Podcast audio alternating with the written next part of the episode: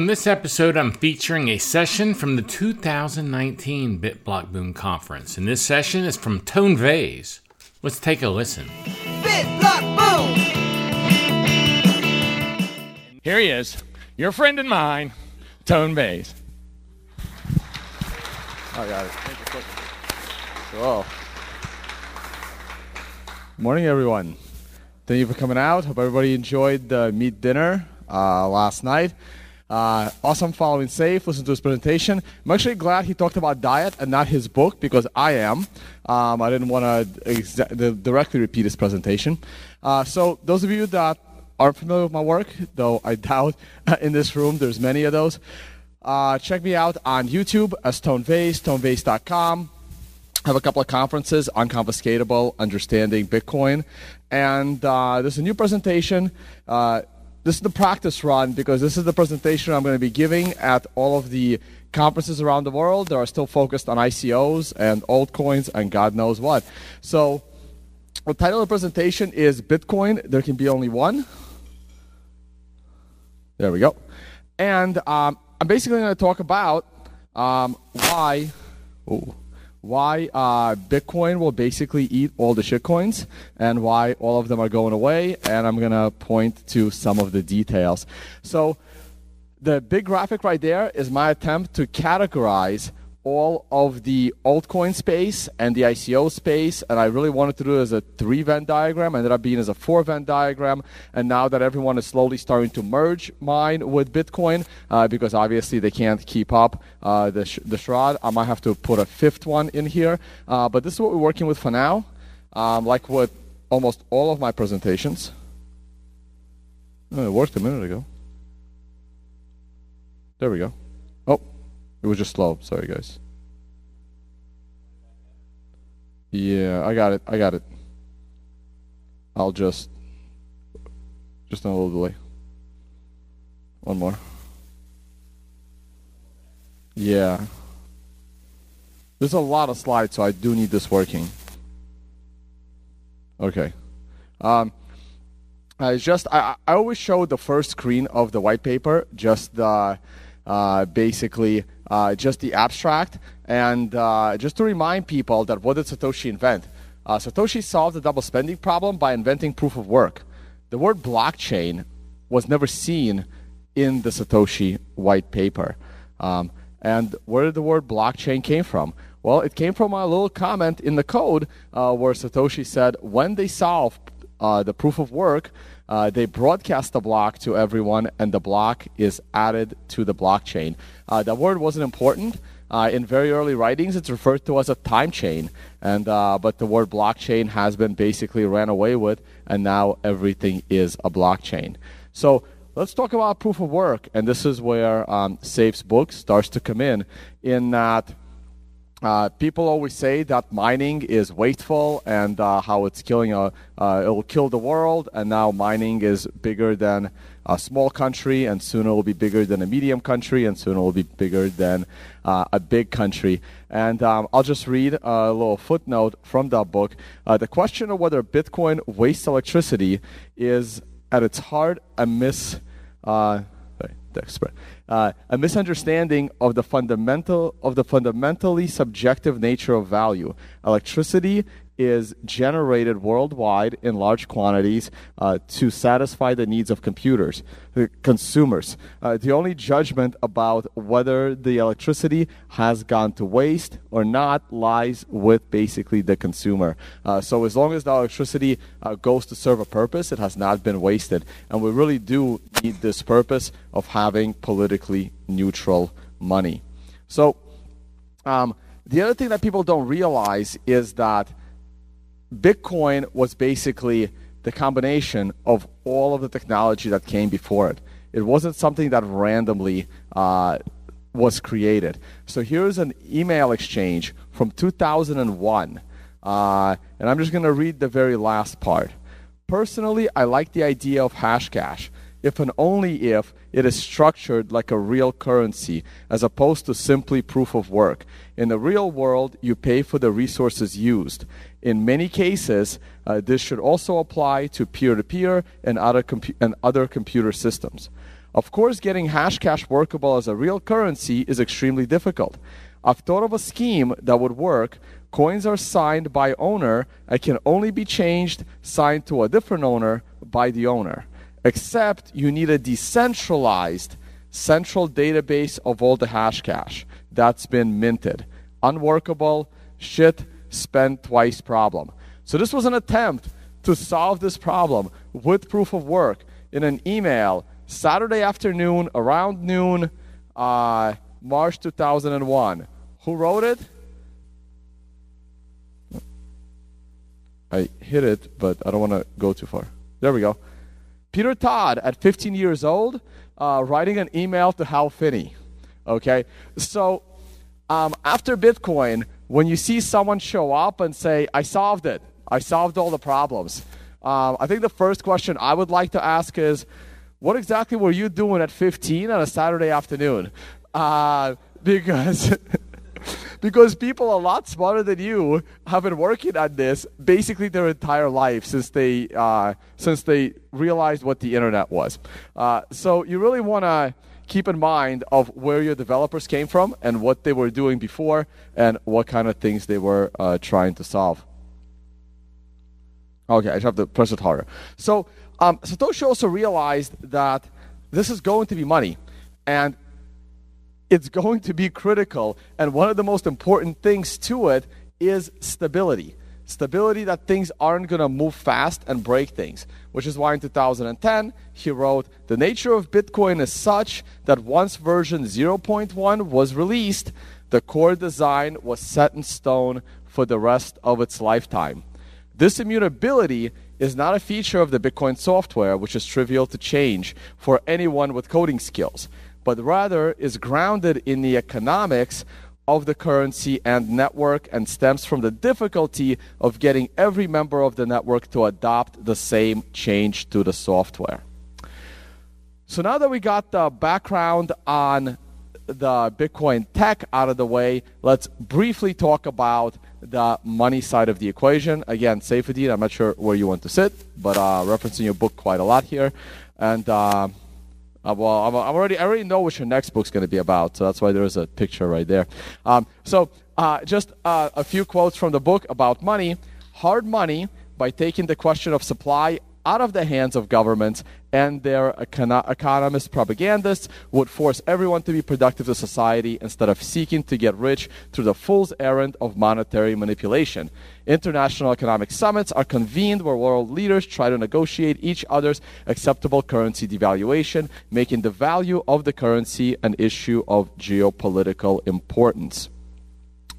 For every other money, uh, as its value rises, those that can produce it will start producing more of it, whether it's rice seashells, silver, gold, copper, or government money. Um, everyone will have uh, an incentive to produce more. Bitcoin is the hardest money ever invented. Growth in its value cannot possibly increase its supply. It can only make the network more secure, and it makes Bitcoin fundamentally different from every other money. All right, now that the background's out of the way, let's talk about what everything that came after Bitcoin and how every uh, other cryptocurrency thinks they are better and greater. Um, I could have put hundreds more on here. I think I'll be uh, new came out, new new stuff came out. I don't have everything covered, but let's talk about the most popular ones that are just not going away. Let's go right into Litecoin.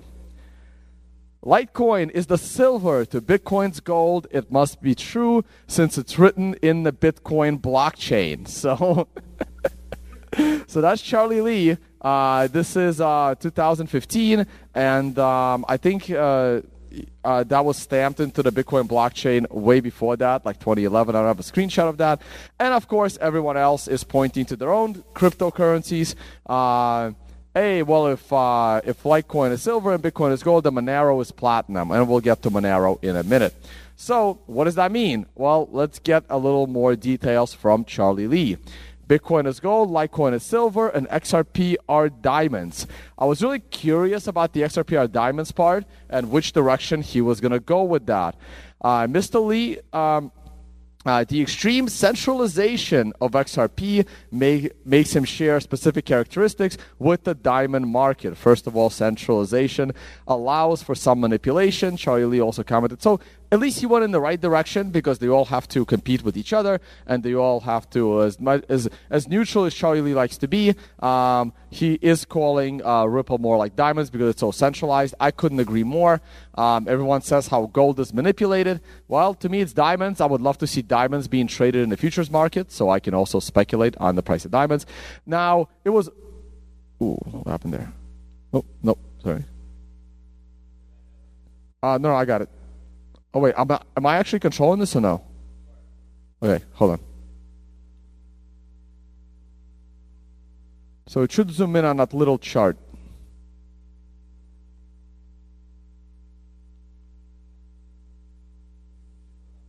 No, that doesn't work. Oh, yeah, okay. Uh, maybe it did work. Uh, yep. So, so there it is. So the blue line is the price of diamonds. Uh, that went up a lot in 1980, and in red is the price of Ripple. So. Uh, it, it, it really is uncanny how similar those things actually are. Um, all right. Oh, here we go. I got it. Oh, I got it. I just have to point that way. Cool. Um, and um, so, why can't there be the silver to Bitcoin's gold when it comes to Lightning? Once again, I am going to reference Saifedean's The Bitcoin Standard. But the 19th century, however, with the development of modern banking and the improvement in methods for communication, individuals uh, could transact with paper money and checks backed by gold uh, in the treasuries for their banks and central banks. Uh, this made gold backed transactions possible at any scale, thus obviating the need for silver's monetary role and gathering all essential monetary salability properties in the gold standard. Basically, uh, what it means is if your hardest and most stable currency can scale, there is absolutely no need for another currency for its microtransactions.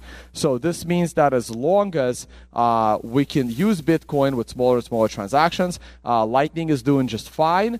And uh, if Lightning uh, does not work out, which I fully expect that it will, uh, people will most likely just be using centralized entities like Coinbase for their small transactions. It's unfortunate, but it will probably lead in that direction. So there would be, oh God, no. All right, what am I? Sorry, guys. There we go. Um, so uh, basically, there's really no need for um, a micropayment to Bitcoin if Bitcoin scales. So all Litecoin has done is created um, an uh, basically inflation on top of Bitcoin in a much more insecure way. And um, here we have Luke Dash Jr., who pointed this out uh, all the way back in 2013, where he said scams like Litecoin made three irrelevant changes. They changed the proof of work function uh, to scrypt from SHA-256.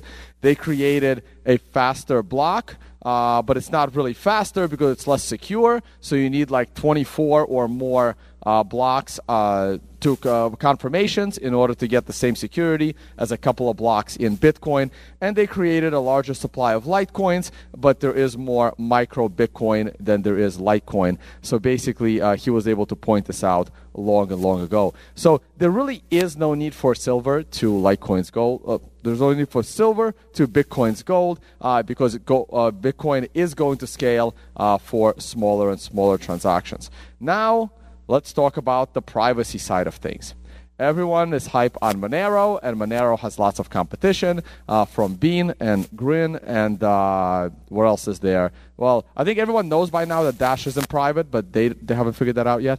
Uh, Zcash and uh, many others. So I try to find as many buzzwords from the Bitcoin space that shows you of the things that are going to go into Bitcoin to create the fungibility and privacy for Bitcoin. Uh, from Schnorr signatures to Taproot, bulletproofs, uh, CoinJoin, PayJoin, gra- uh, Graftroot, Uh, we already have wallets that are giving you uh, privacy. Wasabi Samourai, uh, Lightning over Tor is supposed to be pretty private, and of course the Liquid sidechain. That's the one that's flying under the radar.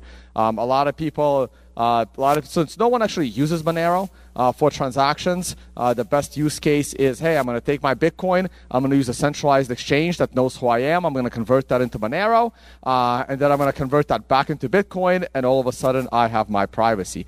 Well, it's a lot better to do, maybe not today, but certainly by end of year. Take your Bitcoin, put them right into the liquid sidechain, convert them into liquid Bitcoin, uh, let them sit in there for a little bit, mix around, and then you're good to go when you pull them back out right into Bitcoin. You take on zero exchange risk, you take on uh, zero Bitcoin volatility risk, currency risk. So all of that is coming in. So why do we have all of these? privacy coins, you know, the Zcash people testifying in Congress and all the rest. Well, it basically comes down to this. Oh my God, I've just coded the greatest privacy encryption protocol of all time. Well, you look at it and say, well, is it backwards compatible with Bitcoin? Can we add it as a soft fork? If you could, then it's probably going to get added, and Bitcoin will have privacy. So, what happens when you can't? So when you come up with, say, Mimblewimble, that is not, that cannot be implemented on Bitcoin as a soft fork, what happens is someone says, I want to get rich. I'm going to take this interesting piece of code and I'm just going to monetize it. So if it's already been monetized, like ring signatures or Mimblewimble, it's a shitcoin. If it hasn't been monetized yet, it's a future shitcoin. Uh, and yes, I am talking to David Chaum on this one. Um, so it really doesn't matter how interesting your encryption code is for your messages if it can be added to Bitcoin. The all you can do is just scam people by monetizing that piece of that line of code. Uh, it's unfortunate, but it is what it is. Uh, and uh, this is one of the arguments I have when people say, well, wouldn't it be better if Bitcoin uh, had uh, encryption from the start uh, right in the underlying protocol? Yeah, of course it would have been better, uh, but it, would have been. It also would have been better if the very first car that was created, you know, was uh, like a Tesla, right? It, it, would have been better, but it wasn't. Um, so uh, it is what it is, and we gotta do the best thing we can because you're not to change the underlying protocol uh, because everything pretty much has to be backwards compatible. I think unless um, I can still potentially see a hard fork in Bitcoin, but only if the other option is it just dies. Uh, but if anything is even debatably debatable, never going to happen. And I think we all in this room know that. And um, so, sticking with privacy coins for 200, we have Zcash. And again, they have to find a way to monetize it. Not only do you need to find a way to monetize the code by turning the code into uh, what you think could be a currency, you also have to somehow make money. So here we have Zcash, which uh, is collecting 20% of the mining reward, and they want the entire 20% in its first four years, uh, where you have 80% goes to the miners, 3% is, of course, going to the Zcash Foundation, another 3% is going to the Zcash company. I'm not exactly sure what the difference is there. Um, and then you have the remaining 14.2% going to Zooko and friends. And of course, since this thing has already been around for three years and continues to drop in price. Uh, the man's got to eat. Uh, apparently, making three million a week is not enough, and now you have to go out on another speaking tour and beg for more money. Uh, so you have to either create more inflation or you basically try to convince people that you need more money. So, uh, oh, skip, Oh, skipped a couple actually. Oh, not sure that happened. Um, so uh, we also have Dash. I used to have this series called Crypto Scam where I talked about them individually. Uh, Fluffy Pony helped me out on this one uh, where he was basically uh, writing up everything on Dash and how insecure it is and how they basically scam their way to existence. Uh, there's really no difference between an Instamine and a Premine. Uh, Dash had lots of interesting things with it. It was called Xcoin when it launched, and by accident. Um, uh, Sh- strictly by accident. What about like five percent of uh, all, about 5% of everything uh, was created in the very very early uh, just in the first few minutes. And then they uh, and then the next day they decided they're not going to have 84 million coins. They're only going to have 21 million coins. And all of a sudden it wasn't 5% that was created but it was um, a lot more by percentage. Um, much time do i have left oh i'm good oh i'm good all right excellent um, we got a few more. Oh, again, I skipped one. I don't know. Hold on. Uh, I'm not sure which way, actually. Let's try back. It's always safer to go back. Perfect. Um, other ways uh, you have to find a way to create money. Let's talk about Steemit. I used to put out like these graphics back on uh, Twitter all the time. Uh, I used to pick like the hottest and greatest uh, thing. Uh, I think my best timed one was I had uh, the DAO right there. Right, I tweeted that out with the DAO right before the Mount Stupid, and uh, the DAO got hacked like five days later. So that was my best timed one. Uh, but uh, this is basically what happens when you start creating things.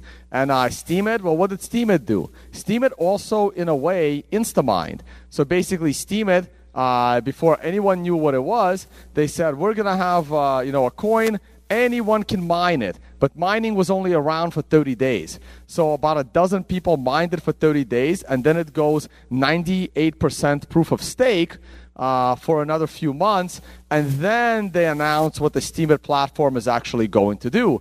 And everyone's going to get paid in their own currency to write on the most centralized website known to man because about eight people control which articles make it to the top. Uh, so, and, and back when Steemit came out, everything was just promoting Steemit, and that's how you made all of your money in the form of Steemit, uh, in the form of Steem. And it's another one of those Dan Larimer complicated schemes of three different currencies. And uh, again, a giant mess. But basically, it all comes down to printing money for yourself.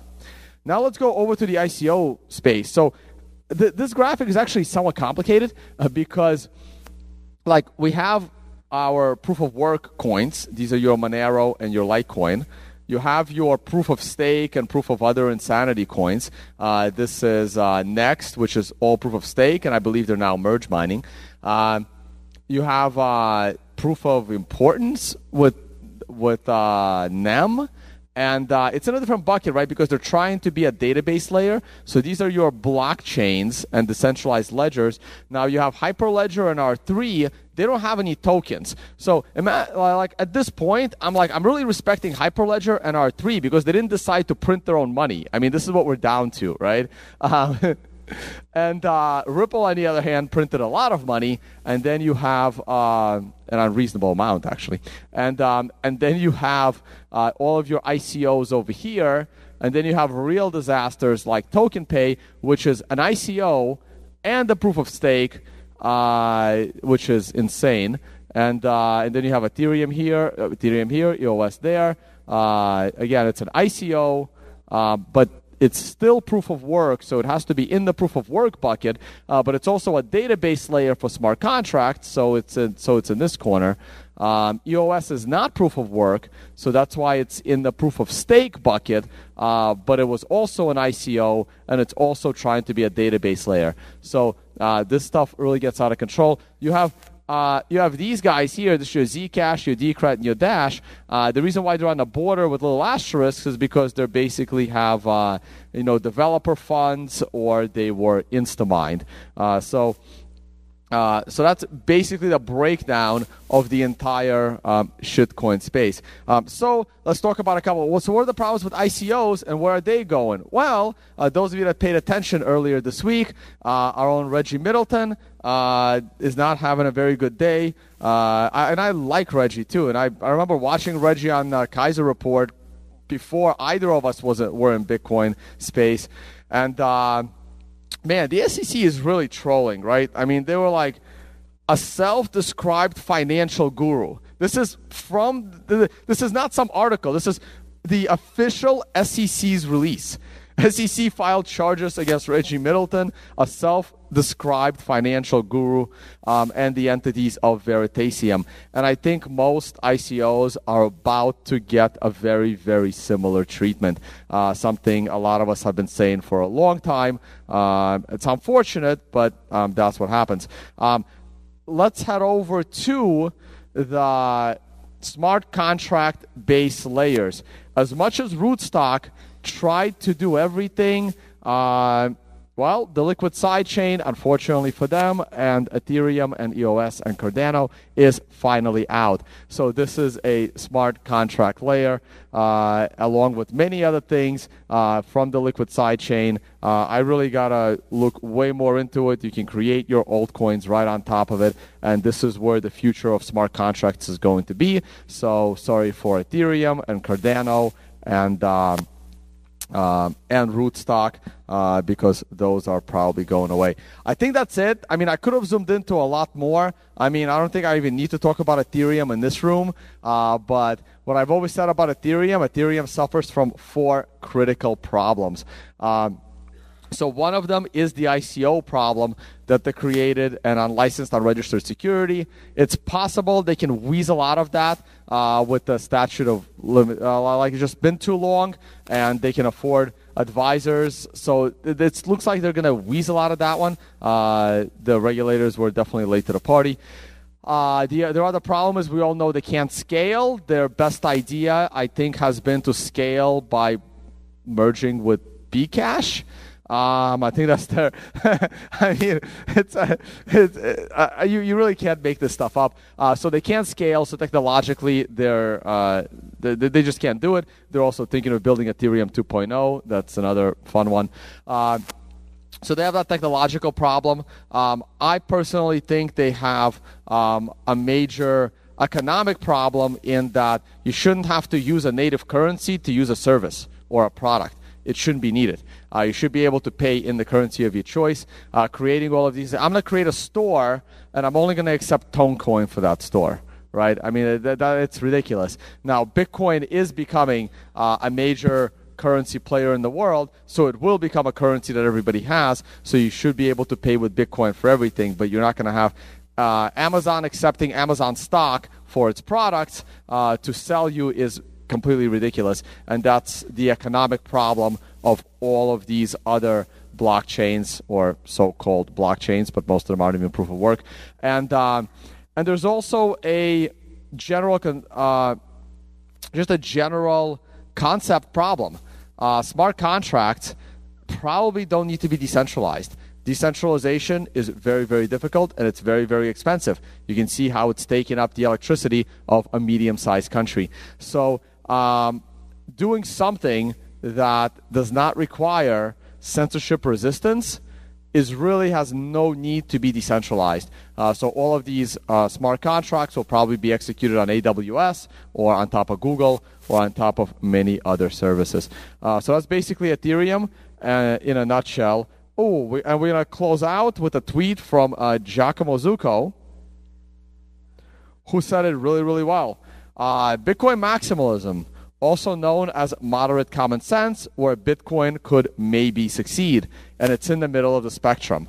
Uh, because there are two other extremes that Bitcoin can't exist at all. That is your Nouriel Roubini no coiner or the multi coiner. Bitcoin is infinitely replicatable. It's not that innovative. It's not important. And my clone is the best. This is your Vitalik or Dan Larimer or, oh, I really should get that quote from Satoshi to Dan Larimer. Uh, if you still don't get it or don't understand it, I no longer have the time to explain it to you. Uh, some people don't remember, but that was said by Satoshi to Dan Larimer. And um, who still doesn't get it, and he gave us BitShares and then Steemit and then EOS and God knows what else. All right, guys. On this note, that's it. This is uh, my view of the altcoin space in a nutshell. Uh, my little practice run for this presentation as it makes its way into the altcoin conferences. Uh, thank you so much. BitBlock Boom! Thanks for listening to the BitBlock Boom podcast. And if you enjoyed this episode, Please leave us a review or share the BitBlock Boom podcast with your friends. Also, make sure and take a look at this year's lineup of speakers that are at bitblockboom.com. And if you use the code COUSINS when purchasing your conference tickets, you'll receive 30% off the price of a general admission ticket. I hope I get to meet you in Dallas next year at the next BitBlock Boom. Thanks for listening. BitBlock Boom! Let's go! Let's go, crypto!